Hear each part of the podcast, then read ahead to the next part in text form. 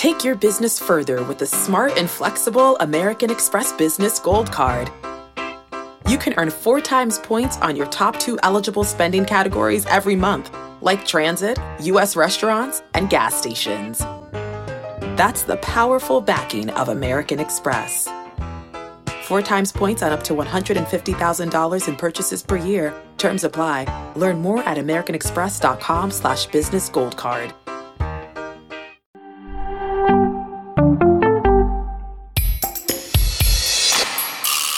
Domingo Santana, ooh, I wanna have ya. Tanaka's Fakakta, Jag like Michael Waka, Polanco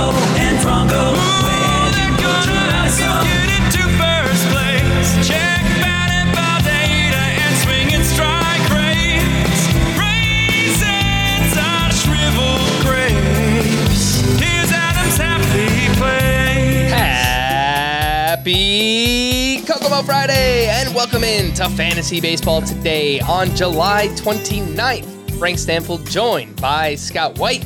Today on the show, Brady Singer has looked awesome over his past two starts. How? Why? We'll break it down. Week 18 sleepers, two star pitchers, and much more.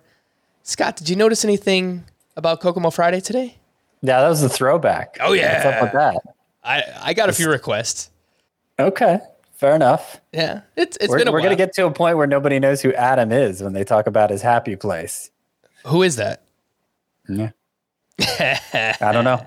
Of course, Adam Aizer, if you listen to the Fantasy Football Today podcast, you are well aware. If you've been listening to this podcast for, I don't know, more than two years, then of course you know who Adam Aizer is.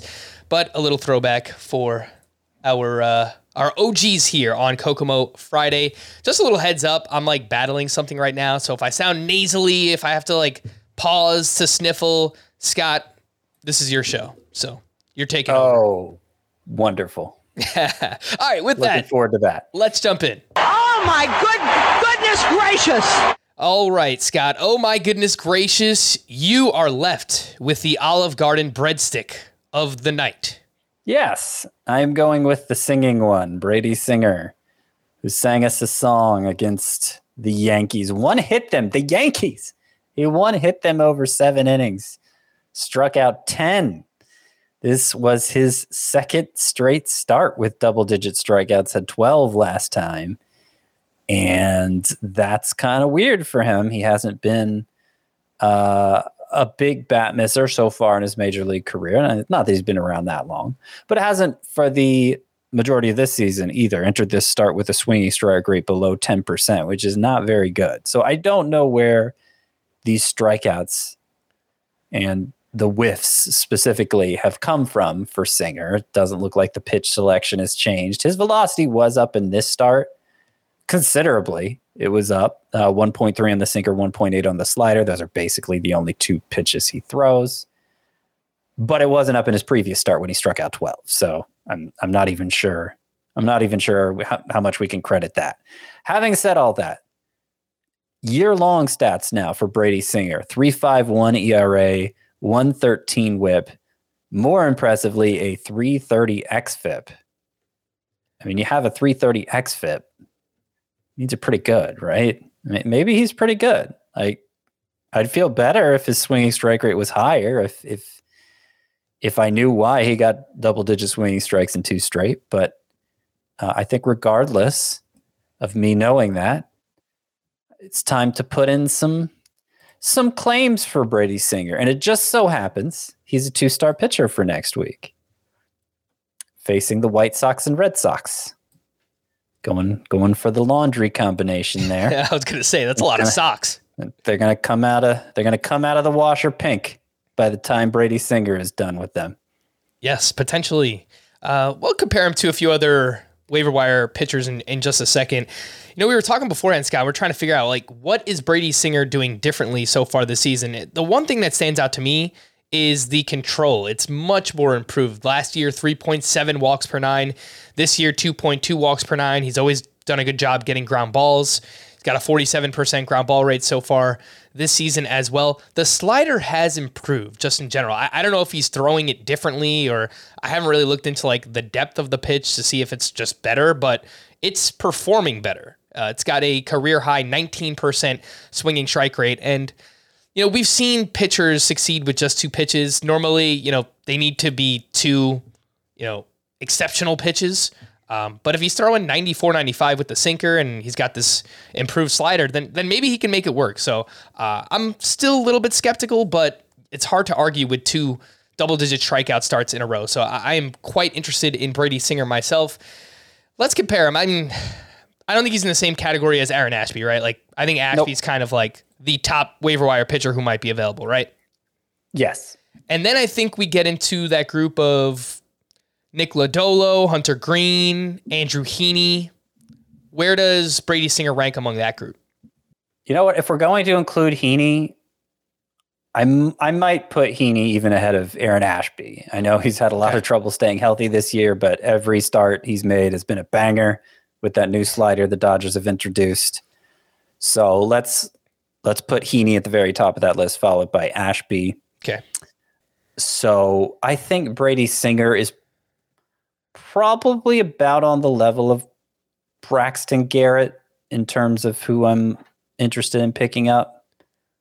I have considerable doubts about both, but it's you know they're it, they've gone beyond the point where I can continue to dismiss and ignore them. I mean, I thought I wasn't on I wasn't on the show Thursday to react to uh, Braxton Garrett's start Wednesday, but you know, even though he allowed five runs, I I thought I thought it was there were still a lot of good signs for Braxton Garrett. Like there there wasn't reason to give up on Braxton Garrett. Yeah. It was a really bad first inning where he gave up four runs, but still had eight strikeouts to one walk. And I believe in line for two starts next week as well. Yep. Yes. Yep. So that is Braxton Garrett. Um, all right. Uh, how about compared to Reid Detmers? Detmers over Brady Singer? Hmm, that's a tough one. It's close. I think I would take Singer just because what you've brought up with the lack of two starts in a week, Scott. I mean, it, like you're, you're looking for something to kind of break the tie here, and, and for me, that might Yeah. be it. Yeah, I mean, I was considering hedging my bet, you know, Singer and points, Detmers and Roto, because I do think, I, I think Detmers is better. Okay. Uh, but, you know, and, and then he's probably looking at a severe curtailment of the innings in the second half. So, yeah, I'm going to say Singer. All right, cool. So Singer, Detmers, Braxton Garrett. I think that's a, a pretty fair ranking there.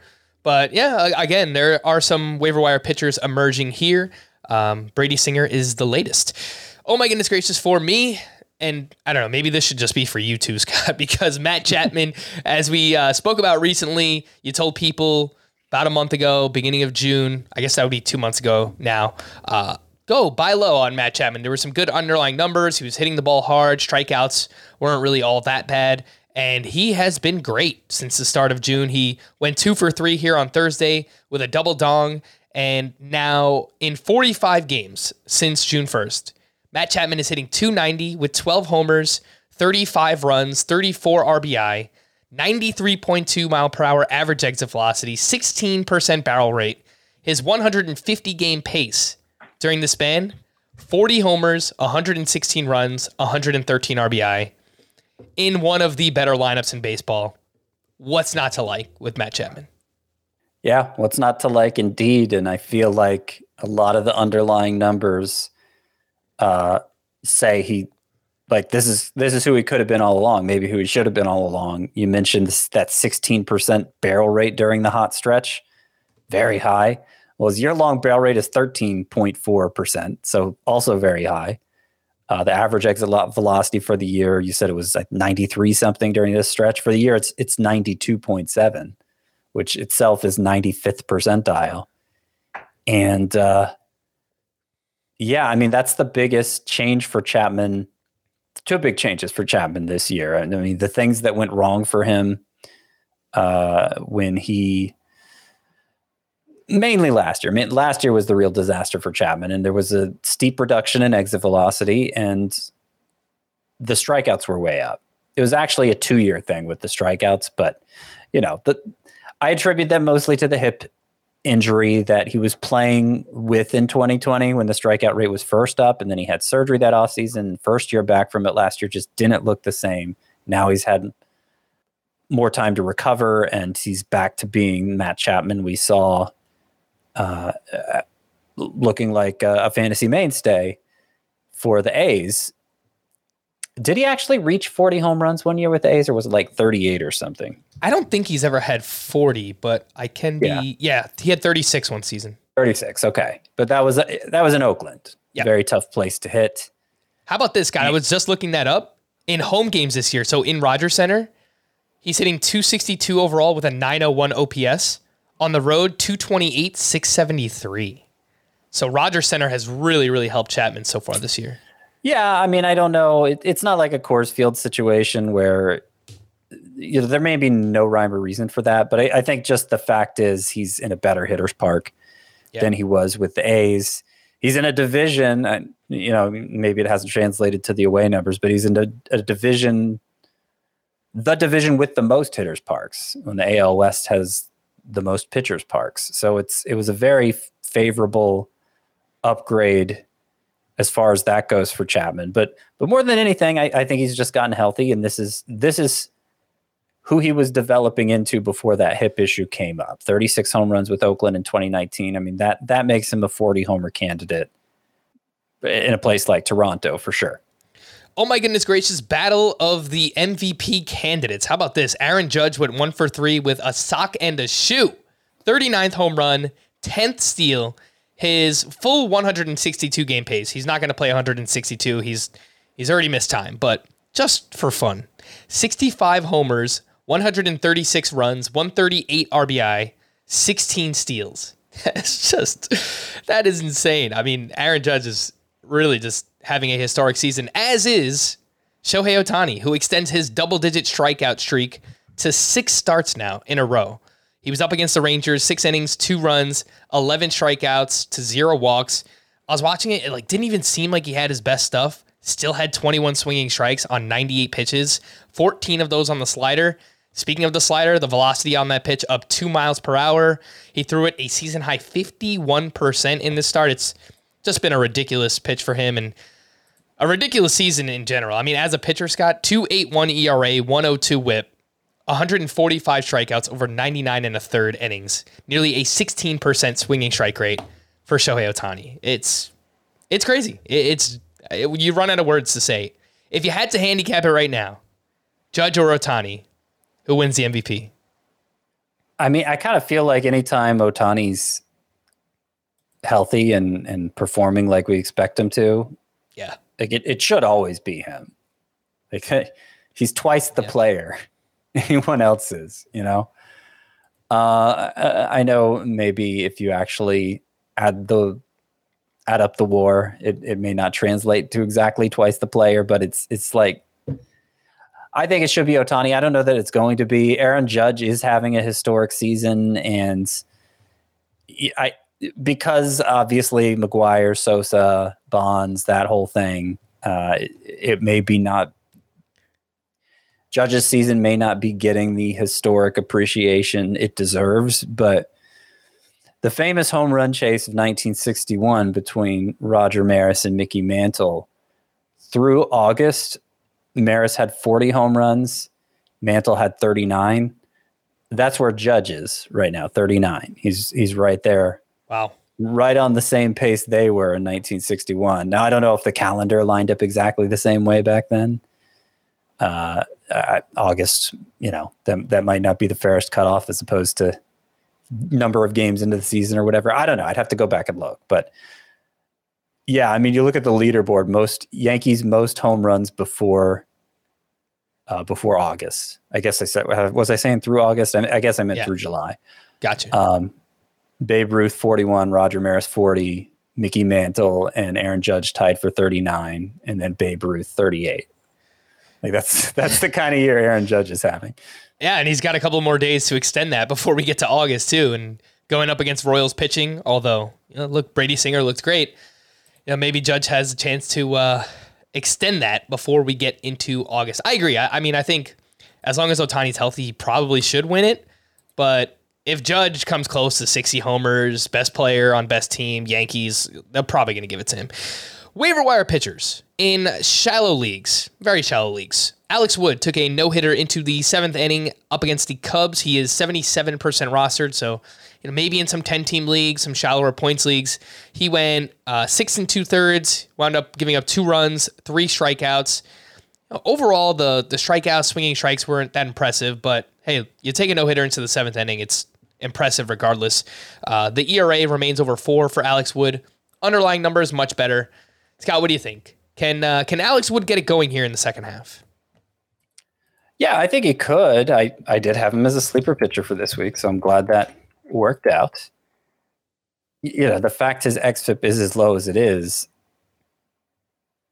he's pitched really well. He just hasn't pitched deep enough and he hasn't been available enough. This is only his fourth start with uh in which he's gone six innings this year. And so, you know, it's hard to be an effective fantasy pitcher if you're not going six innings consistently. Of course, I feel like he's had some bad ERA luck. Hopefully, that's beginning to normalize. The strikeout rate is good. The swinging strike rate is good. And the XFIP, as we've pointed out, is very good. So, yeah, I think more likely than not, better days are ahead for Alex Wood. Alrighty, in medium depth leagues, some pitchers that stood out, and maybe deeper leagues. Jordan Lyles, a solid start up against the Rays. He went five and two thirds shutout with four strikeouts to four walks. ERA in the mid fours. I think we kind of know who Jordan Lyles is. Yusei Kikuchi made his return up against the Tigers. He went five innings, one run, five strikeouts. And uh, look, he's having a brutal season. There's no doubt about it. He gets hit very hard, over five walks per nine. I'm not saying you need to add Kikuchi, but I think he's a name to watch just because we've seen him kind of get on these streaks and be hot for like two months at a time. So just a name to watch. And then Kutter Crawford, he's allowed three earned runs or fewer in five straight. And he was up against the Guardians, five and two thirds innings, one run, only two strikeouts. Uh, ERA is 4.15. Solid swinging strike rate, 11.7%, and he is 15% rostered. Scott, anything you'd like to add on Lyles, Kikuchi, and Kutter Crawford? Yeah, I mean, I, I agree. Kikuchi's worth keeping an eye on. I do think, I do think there's more talent there than the numbers would indicate. And, and you're right. For stretches, he's shown it. I think Chris is even more of a Kikuchi guy than I am, but I, I, I do think there's a chance he, you know, becomes a worthy fantasy option. I think I think he has the skill set to do that. I'm also kind of interested in Kutter Crawford. I mean, you mentioned the the swinging strike rate is is pretty good. It's above average. He's somebody who's who's giving the Red Sox some length. He's gone six innings, a uh, couple times, I think, five and two thirds this time. That's pretty close. And he has two matchups coming up next week.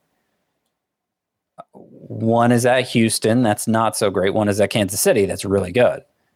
So I actually have Kutter Crawford only 15% rostered among my sleeper pitchers for this upcoming week. I'm not saying he's a must add across the board. He's actually in the lowest tier of my two star pitcher rankings, but he's at the top of that lowest tier. And so if you're somebody who's willing to sell out for volume, you don't want to overlook Kutter Crawford this upcoming week. All right. And in the deepest of leagues, Spencer Howard with the best start of his career. And I just went through his career game log again, Scott, just to make sure this was the best start of his career. and it looks like it. Uh, it still wasn't overly impressive, but uh, Spencer Howard goes five shutout innings, three hits, zero walks. He had five strikeouts, just four swinging strikes on 76 pitches. Um, he's having a good season in the minors. He's former top prospect with the Phillies. Now he's with the Texas Rangers. I just I don't really see it with the Arsenal. He throws his fastball and cutter. Uh, they accounted for 92% of his pitches in this start. It's he doesn't throw that hard. It's I don't know. It's just hard for me to get excited about Spencer Howard. And then Ryan Yarbrough is the other one in deep leagues. He had a season high eight strikeouts at the Orioles. Uh, anything here, Scott? Let's say you know 15 team leagues or deeper. Spencer Howard, Ryan Yarbrough. Not a lot there. I, I agree that this start from Spencer Howard, you know, I'd I'd like to find something to cling to with him because I have him in the Scott White Dynasty League. I'm actually trying to trade him and, and nobody wants him. Just reminder, it's a 24 team league. Right. So, Yeah. and it's a 24 team league where starting pitching is very scarce always. Oh yeah. Um, but nobody wants Spencer Howard except for Nando. Um, I, I might still trade him to him. I don't know. Yeah, four whiffs on 76 pitches in this one against the Angels, the Troutless Angels, who have been just a disaster offensively for a couple months now. And uh, usually they usually they swing and miss a lot more than that. So the fact Howard mustered only four whiffs against them, you know, not not so concerned that he threw five shutout innings. As much as I'd like to be, as much as I'd like to think this was the start of something. Uh, I'm rooting for him, man. I, I I'm always rooting for you know top prospects, former top prospects to come through, but just kind of hard to see it right now. Anything on Ryan Yarbrough or just blah? I I mean, he's been usable in the past. He can be a good source of whip. He's been a good source of wins in the past, um, just because you know he's providing length for a good team. But mm, he's it's been a couple years since we've seen that version of Yarbrough, and it's going to take more than one start. As good as it was, he missed a lot of bats, surprisingly. But I'm I'm not ready to act on that with Ryan Yarbrough. All right, let's move over to some offense. The Dodgers put up 13 runs in Coors Field, zero home runs. Old school baseball. Trea Turner went three for four with three runs, three RBI, and his 18th steal. Freddie Freeman went one for three with two walks, two RBI, and his eighth steal of the season. 10 is his career high, so I have a good feeling Freddie Freeman will have a new career high in steals this season. Will Smith went two for five with three RBI. And I saw in the box score, Scott, that he was going by W.D. Smith now. Have you seen anything like where did this come from? W.D. Smith? I don't know.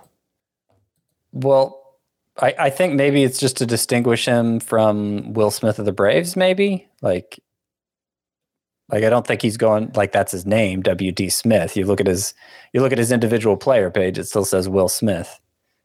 Hmm. That's my guess. Anyway.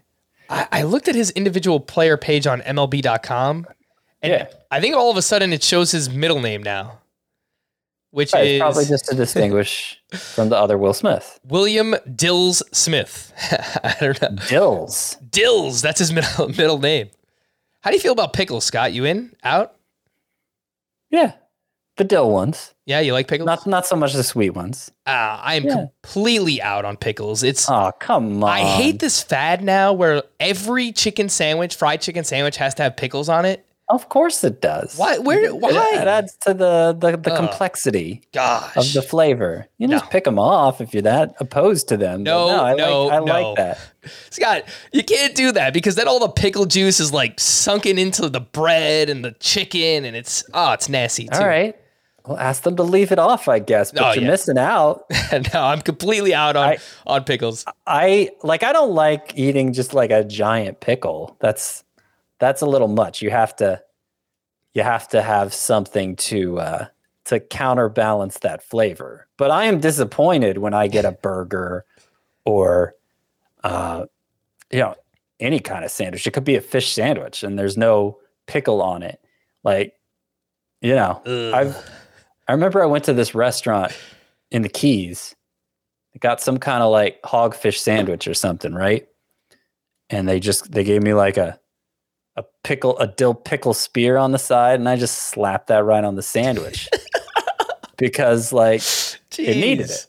it. It just added so much to it Oh that- gosh. that you know that that little burst of sour amid everything else. It keeps the sandwich from being so one note, you know.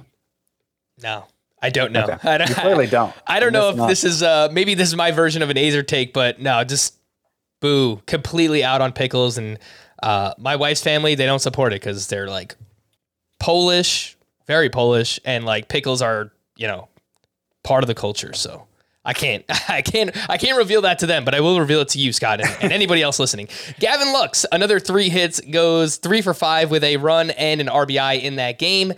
Let's move over to another hitter. How to value Xander Bogaerts? It's kind of been an interesting season for Bogaerts. He did have a monster game here on Thursday, a sock and two shoes. His eighth steal, he's now up to uh, eighth home run rather, now up to seven steals. He's batting 318, but he's kind of just been empty batting average ish. Before this game, obviously, you know, he was sitting on seven homers and five steals. Batting average is great. I think he has 55 runs. That's very useful, obviously. Uh, but I noticed the slugging, the ISO, the home run to fly ball ratio are all the lowest they've been since 2017. What do you think about Xander Bogart, Scott? Well, if you'll remember, Frank, back when I was first contemplating what the widespread use of the humidor and the, the more consistent use of the deadened balls would mean, I, I highlighted a few players whose power production might suffer in this new world we were entering into. And among those players was Xander Bogaerts because his exit velocities relative to his home run production is you know, kind of suspect, kind of suspect. This year, 88.4 miles per hour. That's the lowest it's been, but he's usually like 89. It's, it's definitely like a, you know, somebody who's around 50%, uh, middle of the pack in terms of how hard he impacts the ball.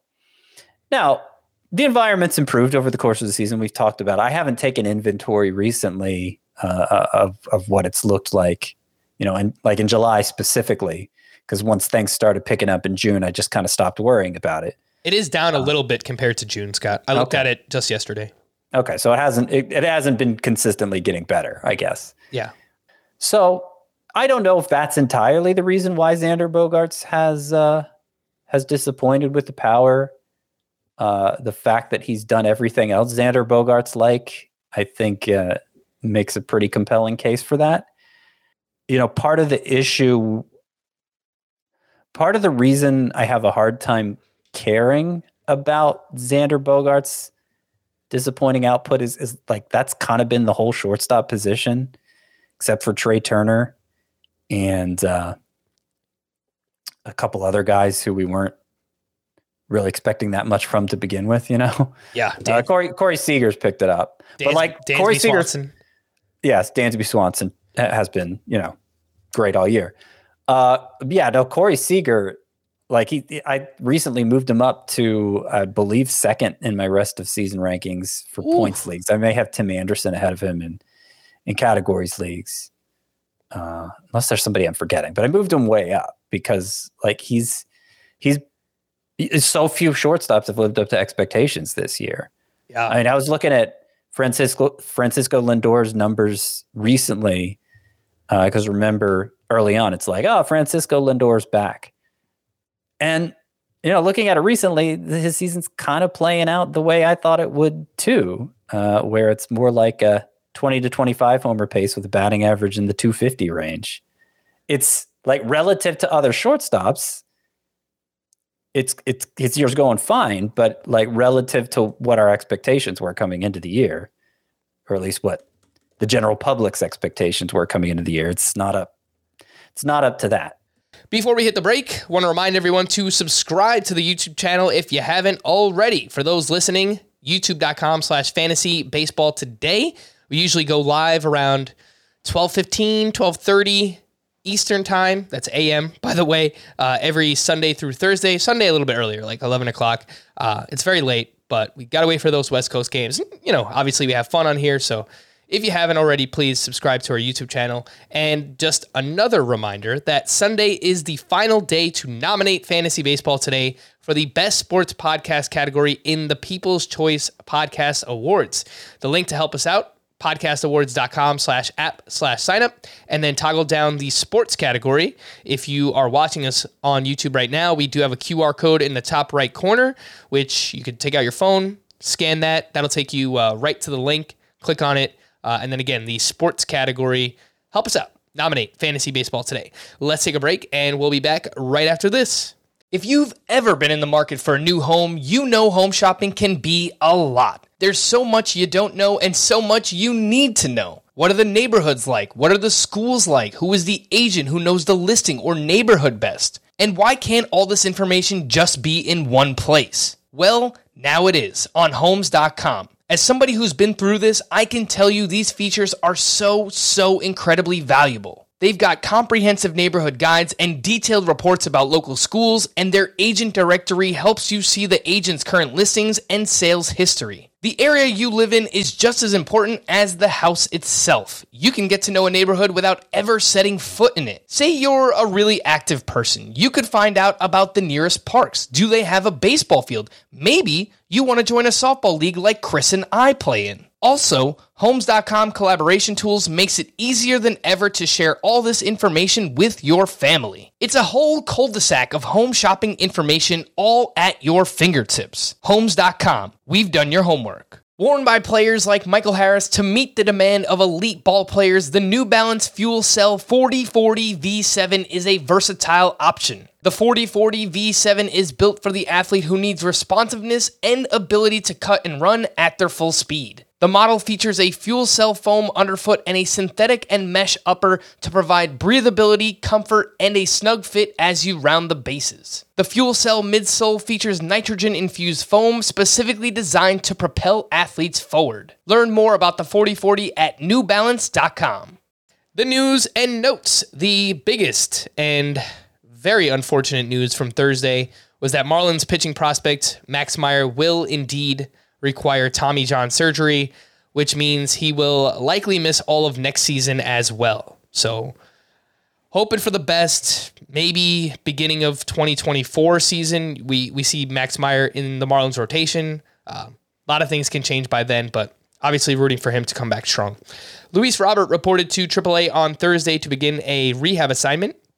He's on the IL with uh, lightheadedness. It's kind of a, I don't know, a weird, unknown situation. I, I'm not really sure what's going on there, but hopefully he's all right.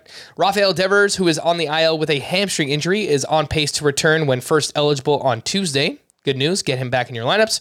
George Springer left Thursday's game and is being evaluated for elbow discomfort. So watch that closely. Trevor Story is still experiencing discomfort in his right hand and remains without a timetable. Bobby Witt Jr. has missed four straight due to a hamstring injury. Bryan Reynolds was placed on the paternity list and will miss a few days here with the Pirates. We had another trade. Not really a big one yet, but uh, have a feeling some of those big trades are coming. The Mets acquired both Tyler Naquin and reliever Phillip Diehl. Uh, I would imagine that Naquin and Mark Canha move into a natural platoon there, Scott. I mean, overall, I'm not very excited about Tyler Naquin. Uh, I was gonna say you could pick him up in NL only, but he was already in Yeah, the National already League. there. Unfortunately, No, I don't. Yeah. I don't think. I don't think this is good news for anybody. Uh, I was just checking. Yeah, Canada's Canada's actually hit much better against righties than lefties this year. Like Interesting. he's getting on base nearly forty percent of the time against righties. So I, I don't like that. That shouldn't be what the Mets do. Platoon those two. Uh, but we'll we'll see. we shall see. Now I'm trying to figure out if there's any beneficiary from the red side of things. Like maybe they call up Jose Barrero and give him a chance to play. I don't. I haven't seen what he's doing in the minors recently, so I have no idea. But formerly a top prospect for the Reds, and yeah, maybe he'll get a chance to play in the second half. The name there is Jose Barrero in deep leagues. Joe Barlow will begin a rehab assignment over the weekend and could be back soon. He's 52% rostered. Scott, would you look to uh, re-add Joe Barlow if he was dropped anywhere, considering that Brett Martin has struggled recently? Well, I, I mean, they didn't they didn't remove him to insert Brett Martin into the role. They removed him because they wanted to take stress off him, which you know is a weird reason to remove a, a pitcher who's otherwise performing well in the closer role. I kind of wonder what was going on behind the scenes there. It's possible Joe Barlow gets it back, but it's just as possible they turn to somebody like Matt Bush, who's been pitching pretty well of late. So I don't know that I don't know that it's a high priority in those 15 team roto leagues. It's probably not a bad idea to stash a prospective save source, but it's uh, it's a leap, I think, right now to say Joe Barlow is going to be the closer again. Dustin May made another rehab start on Thursday and will require at least one more before rejoining the Dodgers. He threw 46 pitches, striking out six over three scoreless innings. And Dustin May, again, could be good to go early to mid August. He's 65% rostered.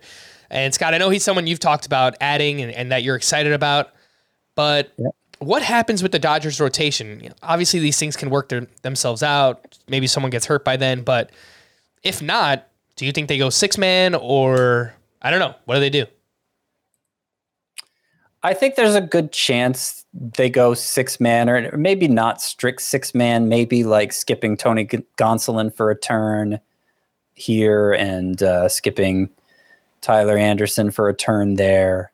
Uh, I, I think Gonsolin mainly is the inning is the the pitcher in the rotation that they most need to be concerned about the workload. So it, they may just use Dustin May's return as a way to kind of give everybody a breather. I mean, Tyler Anderson is probably the low guy in there. Well, I don't know. It could be Andrew Heaney, I guess. But Tyler Anderson um, has, a, I think, a little more experience as a reliever. Eh, I don't know that either has much. I, I think Tyler. But Tyler Anderson just, you know, had another great start today, is what I was getting around to saying. Right. Yeah. I think he threw a, a pretty decent amount of innings last year. Uh, yeah, 167 for Tyler Anderson. Yeah. So he was most, yeah, he was just a starter. 31 starts last year um, for Tyler Anderson. I think going six man would kind of benefit everybody in that rotation. I just don't know if it's something um, the Dodgers want to do.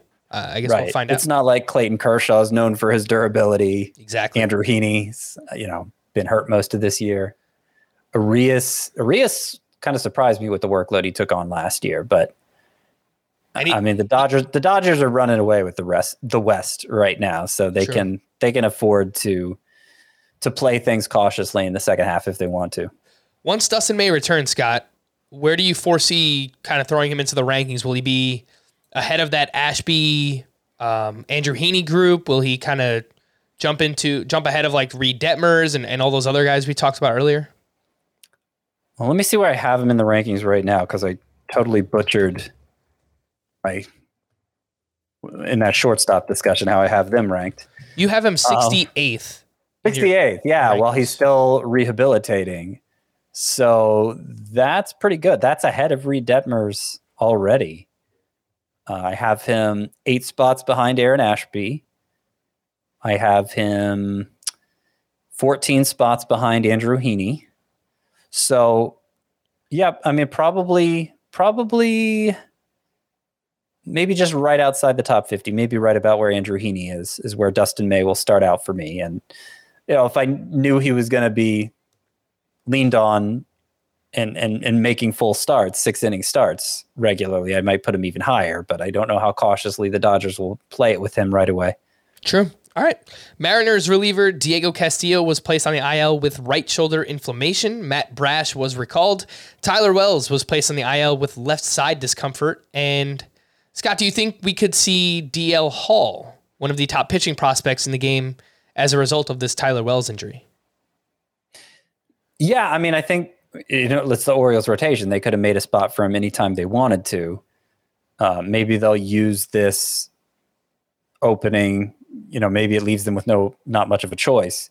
I don't like that Hall's last start. He allowed six runs in two thirds of an inning, Yeah. and it was especially disappointed because he he had been on a roll before that. Like he had overcome a pitch tipping issue, and was like striking out two batters per inning over uh, like a five, six start stretch. The walks were down. I mean, he's always going to walk a lot of guys, but I mean, this is a left hander who hits triple digits, and we don't see many of those in baseball history, at least not in a starting role.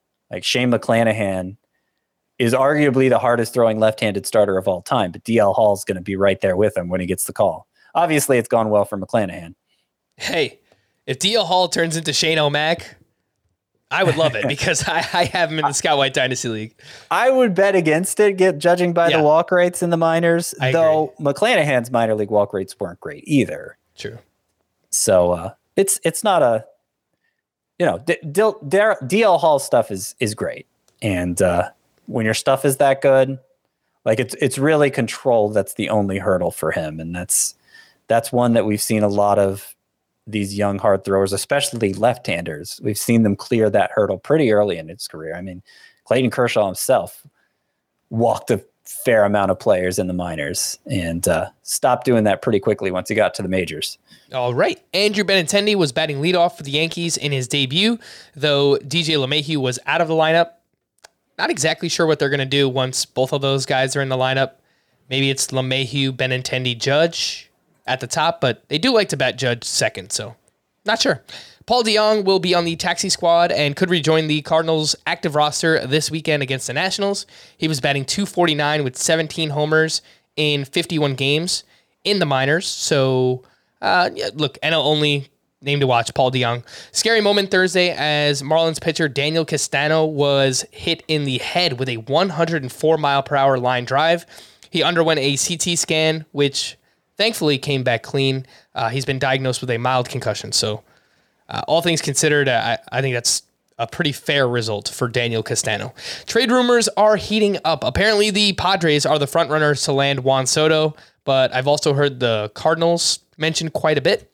The just the idea, Scott, of Fernando Tatis and Juan Soto in the same lineup is bonkers. Would would be so fun, but we shall yeah, see. with Manny Machado.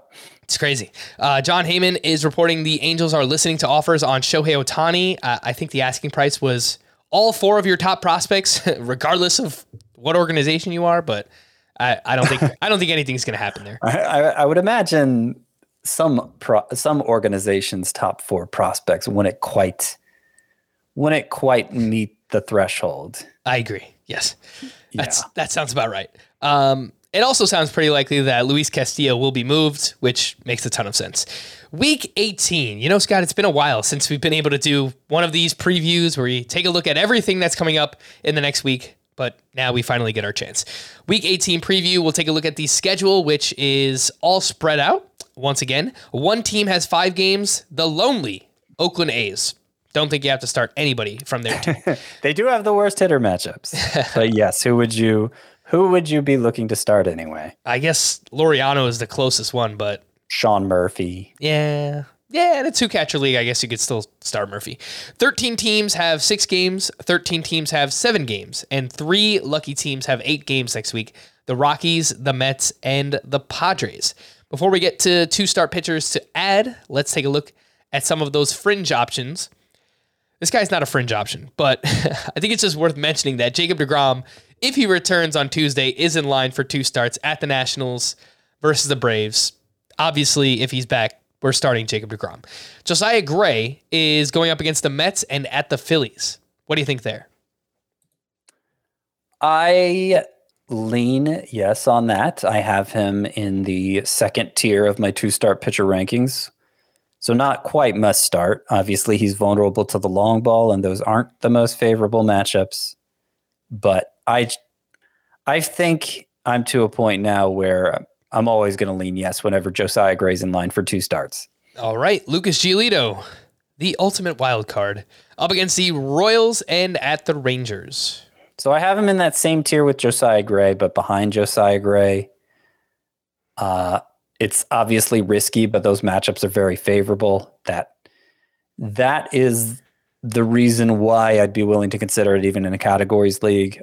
Uh, when I first saw Giolito was a two star pitcher, I was like, eh, maybe just for points leagues. But those matchups are so good Yeah. that if you're looking to catch up in strikeouts or wins, you you might consider it in a categories league too. Yeah, I hear you. I think points league for sure, but it's got to be the right set of circumstances in a categories league where, look, if you have Giolito and you've been starting him, your ratios are probably shot anyway. So, yeah, if that's the case, you just need volume, then go for it. But if you want to protect your ratios, I'm pretty worried about Giolito. Cal Quantrill, uh, you know, he's kind of been a mixed bag. He pitches to contact. He's up against the Diamondbacks and the Astros next week. Yeah, I see him as points league only. You know, he's he's RP eligible, which is of course points leagues are the format that matters in.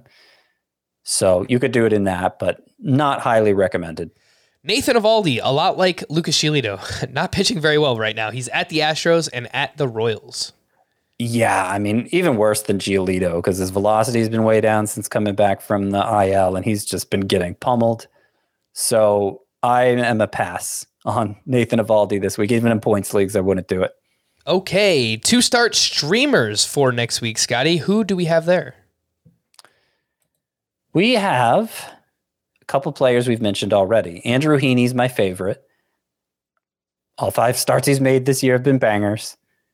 And he's got the Dodgers backing. And matchups for what it's worth are Giants and Padres, but I don't think it really matters. I'd be starting a two start Heaney anyway. Braxton Garrett gets the Reds again, and then the Cubs. Those are two pretty good matchups. Brady Singer, we talked about at the top of the show. White Sox, Red Sox. They're coming out pink. and then there's a big gap before you get to Kutter Crawford, who I mentioned earlier. Only 15% rostered. One of his two matchups is against the Royals, and he's been pitching deep enough into games and getting enough swinging strikes that if you're wanting to sell out for volume, I, th- I think that's okay.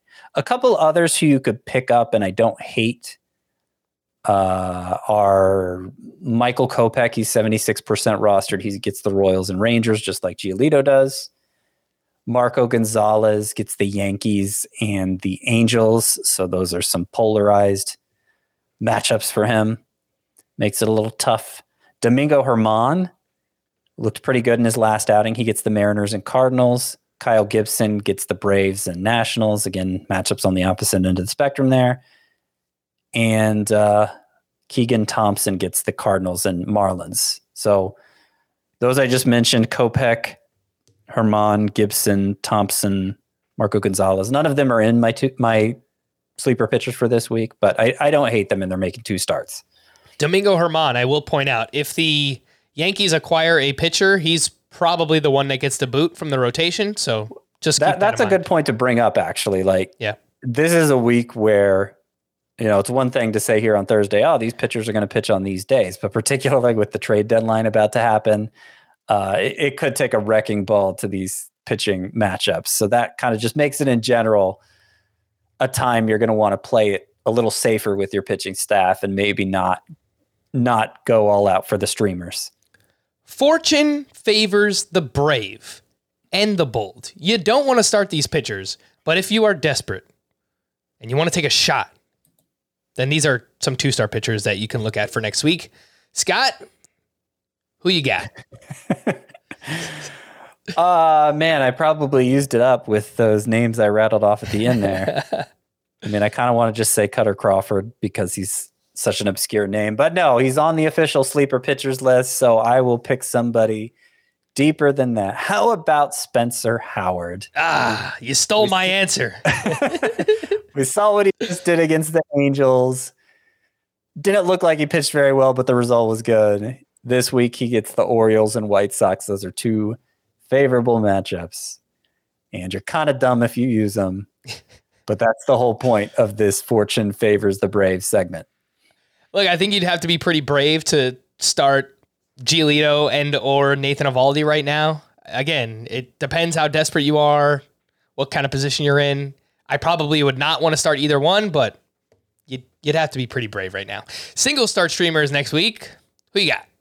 So some good ones here too. George Kirby goes against that awful Angels lineup, and I think he's going to be able to get more whiffs against it than Spencer Howard did.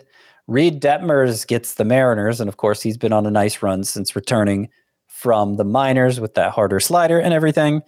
Cole Irvin, who has had an am- amazing July, He's got his ERA eh, just barely over three for the year. Um, and none of us really buy it, but very successful at home as a fly ball pitcher. He's not at home this week, but he's at the Angels. It's another big park. And again, a, a lineup that's really struggling. So Cole Irvin, I think, is a good streamer for this week. Hunter Greene gets the Marlins. Yeah, he, he did this past week too. And it was an okay start. He gave up nine hits, but he missed a lot of bats, and the Marlins have just you know they're they're about as bad as the Angels right now offensively. Chris Flexen gets the Angels and has been pretty reliable this year. Jeffrey Springs gets the Tigers, who still are technically the worst offense in baseball. And, and he hasn't been pitching deep into games recently, but the ratios still look good. And with that matchup, I I'll I'll include Springs here to round out the list. Yeah, Jeffrey Springs made his first start in a while. Yeah. Uh, last Four and a third innings. He went. last Sunday. Yeah, he went four and a third. Uh, but even his start before that, July 5th, maybe he got hurt in that start and that's why he left, but uh, he only went four innings in that start too. So, yeah, it's it's kind of tough in a points league right now at Springs, but that that is a really good matchup. if you want to go a little deeper, And he just started against them today. It was technically a quality start, but a little iffy. Graham Ashcraft gets the Marlins again. I, I just like anybody against the Marlins right now. Yeah, Um, that's fair. I think is uh, I think is a viable streamer. And Ashcraft, you know, gets a ton of ground balls and throws very hard. So it could go okay for him. The best hitter matchups for next week the White Sox, Blue Jays, Astros, Rockies, and Brewers. The worst hitter matchups the A's, the Giants, the Reds, the Braves, and the Nationals. With that being said, Scott, your favorite sleeper hitters for week 18. Well, you'll notice you didn't mention the Mets or the Padres among the the best hitter matchups, even though they have eight games, facing a lot of tough pitchers in those eight games. Okay. The Rockies you did mention, and they have eight games as well. But even that's kind of dicey because they're on the road all week. And that's usually not a good time to start a Rockies hitter. Right. So it's it's really not a great week for hitters in general. It's just just the way the schedule lines up.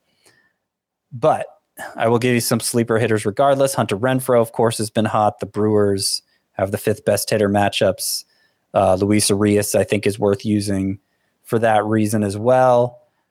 I thought about Rowdy Tellez, but three of the pitchers on the schedule are lefties, so maybe steer clear of him. I also like Leody Taveras this week. Uh, you know, middle of the road matchups, but three games against the Orioles staff, so that's pretty good. Uh, Nate Lowe for the same reason I have him on here. Yoán Moncada has cooled off a little in recent days, but uh, was hitting well before that. And the White Sox have the very best hitter matchups of any team this week, going against the Royals and Rangers rotations. Uh, I mentioned I mentioned Luis Urías already. Also, Ramon Urías of the Orioles, who we've talked about a lot this week. They have good matchups, and he's been hot. Yandy Diaz, the Rays leadoff hitter, has been very hot for a long time now. It's kind of, it's kind of, you know, he, he doesn't provide much power or speed. So a better points league option than Roto. But I like him this week. The Rays have pretty good matchups. And a couple of Diamondbacks I have here as well Josh Rojas and David Peralta. Peralta specifically because six righties on the schedule for the Diamondbacks, and his numbers against righties and being a left handed hitter are actually pretty good.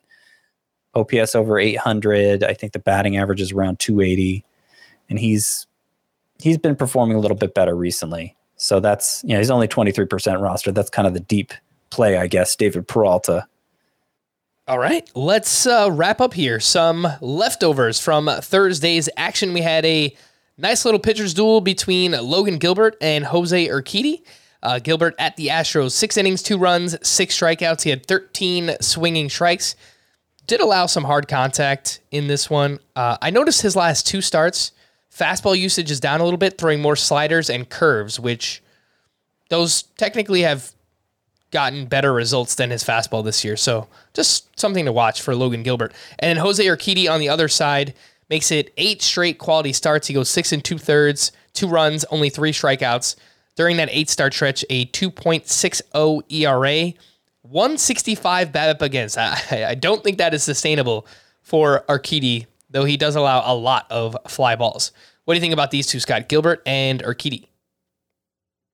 Yeah, Urquidy's in that same territory as uh, like uh, uh, Chris Flexen of the Mariners, who uh, you know it's where it's where Nick Pivetta was earlier this year before falling off, where they they keep putting they keep delivering quality start after quality start. So it's like, eh, well, I guess I got to keep using him, but you're waiting for the bottom to fall out there. So that's that's what I think is going to happen with Urquidy eventually.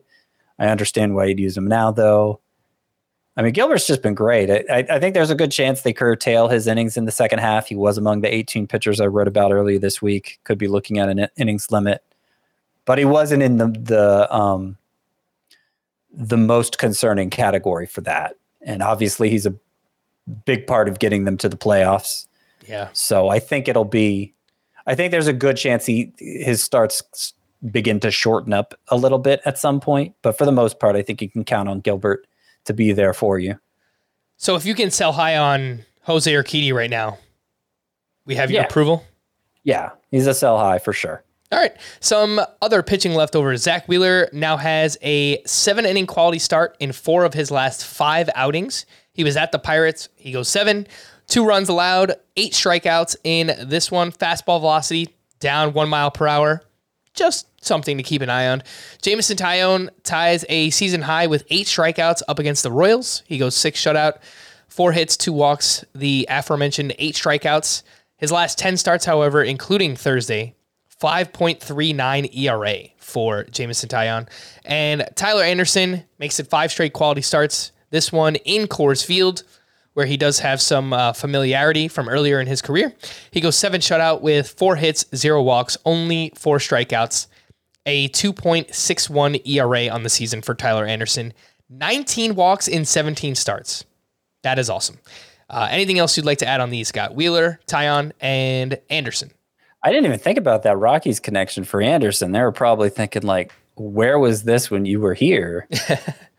because yeah, Tyler Anderson's career got off to a bumpy start, as it always does for Rockies pitchers.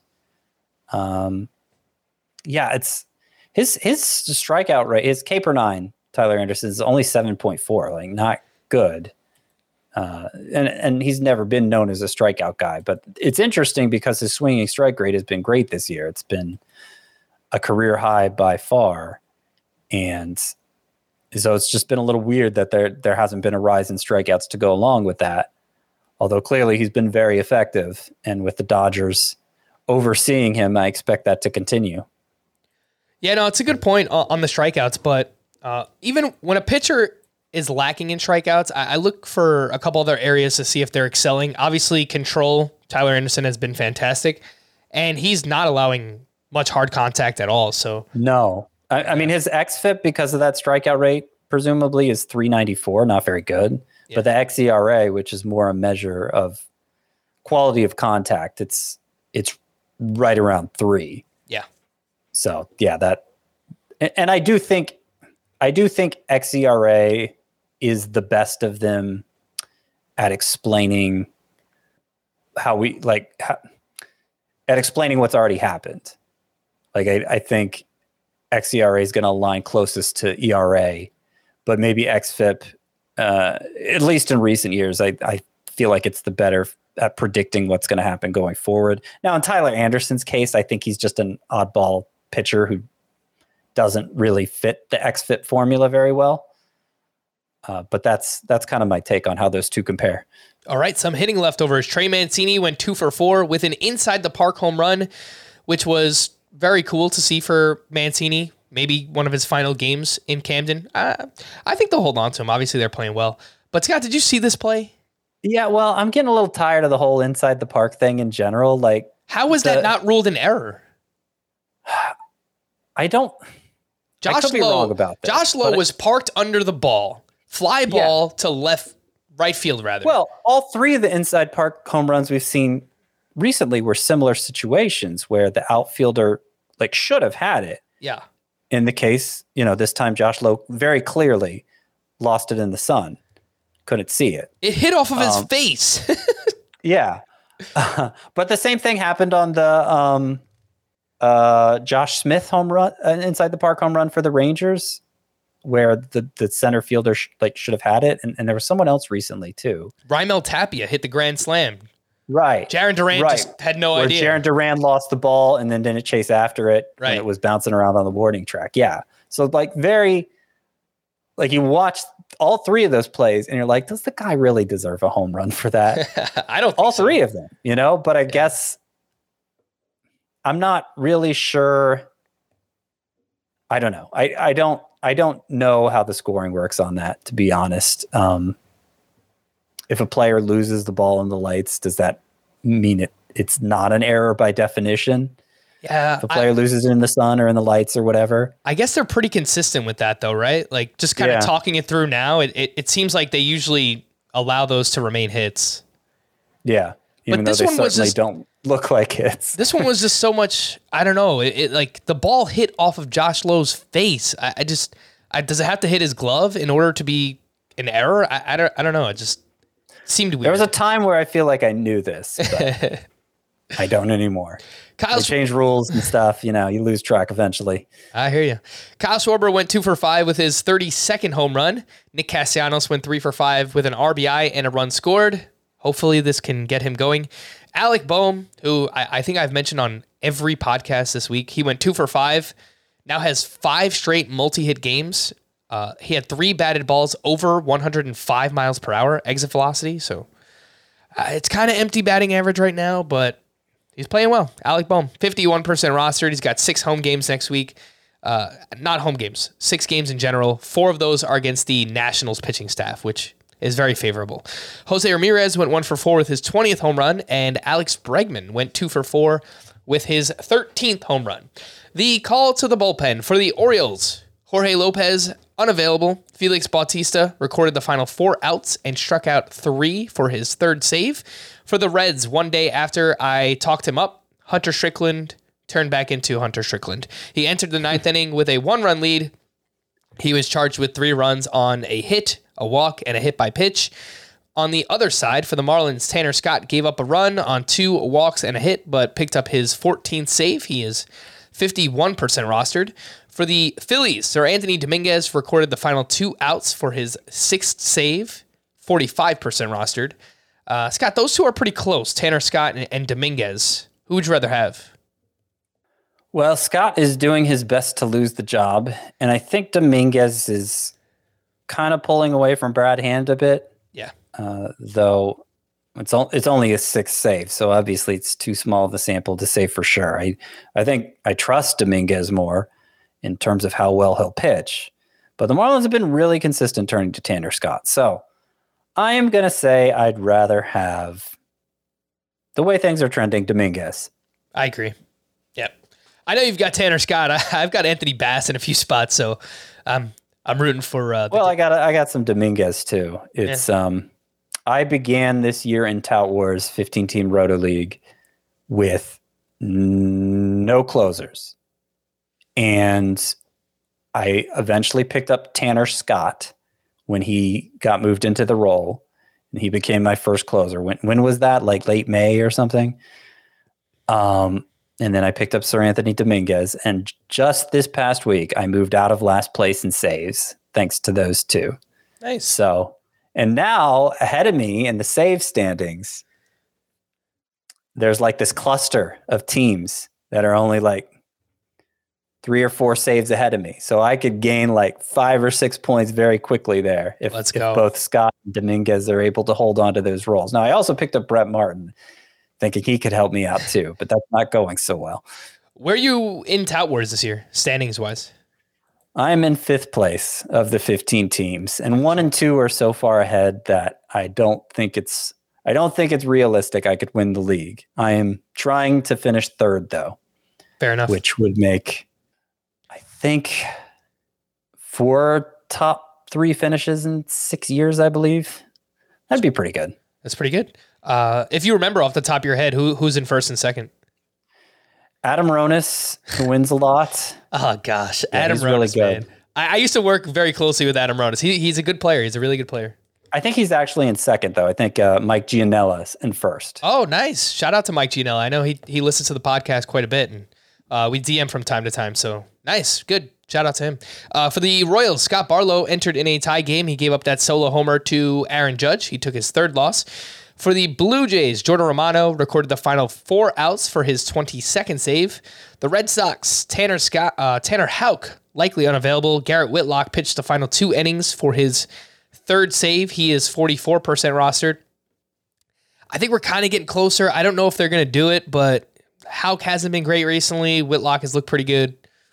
I don't know. We'll see. The Astros, Ryan Pressly gave up a hit, struck out two for his 21st save. For the Rangers, Brett Martin pitched two days in a row. I assume unavailable. Matt Moore picked up his second save and has pitched very well for the Rangers this year. And then for the Giants, Camilo Doval gave up a hit, but struck out the side for his 13th save. To stream or not to stream, Friday, Jose Quintana versus the Phillies, Madison Bumgarner at the Braves, James Kaprielian at the White Sox, Marcus Stroman at the Giants, and Alex Cobb versus the Cubs. I am going to say I think Alex Cobb, he's kind of in the same boat as Alex Wood, the Alexes for the Giants. Both look like they should have, they should be better than they've been. Uh, and then Marcus Stroman at the Giants, I think is okay. Tough matchup, obviously, but uh, as I pointed out after his last start, it was really just that that one ugly start before going on the IL. If you remove that, he's been like a 320 ERA guy this year. All right. On Saturday, Zack Greinke at the Yankees, Ross Stripling versus the Tigers, Johnny Cueto versus the A's, Ranger Suarez at the Pirates, Mitch Keller versus the Phillies, Dakota Hudson at the Nationals, Jakob Junis versus the Cubs, and Reid Detmers versus the Rangers. Reid Detmers against the Rangers, I think, is the the gimme here. But Ranger Suarez at Pittsburgh, his last couple starts of he's looked a little better, and obviously Pittsburgh is Pittsburgh. Ross Stripling against the Tigers, that could go okay. And I think that's all I do. Dakota Hudson at Washington's tempting, but I think that'll be his first start back from the IL. So let's let's take a pass on that one. Cueto, I think, is fine too. Don't love it. Oh yeah, Cueto against Oakland. Yeah, I overlooked that one. Yeah, against he's, Oakland. him him and Stripling are probably on the same level. I think the top two are are uh, Detmers and Suarez. On Sunday, we have Aaron Ashby at the Red Sox, JT Brubaker versus the Phillies, Nick Lodolo versus the Orioles, Jake Odorizzi versus the Mariners, Dane Dunning at the Angels, and Adrian Sampson at the Giants. So as much as I like Ashby, I'm a little hesitant to to run him back out there after that good start against the Rockies, just because he's been so volatile. I kind of want to see him settle into to being what I think he can be before he really has my trust. Uh, over him, I would prefer Nick Lodolo against the Orioles, just because that matchup's so good and coming off a dominant start against the Marlins. Let's see if he can do it against somebody else. And uh, uh, would Ashby be my second choice of this group? Probably. Yeah, I think so. Um, Lodolo going up against the Orioles, they are 23rd in weighted on base average against left-handed pitching. So uh, it's a pretty good matchup for Lodolo. We're gonna wrap there. For Scott, I am Frank. Thank you all for listening and watching Fantasy Baseball today. We'll be back again on Monday. Bye bye.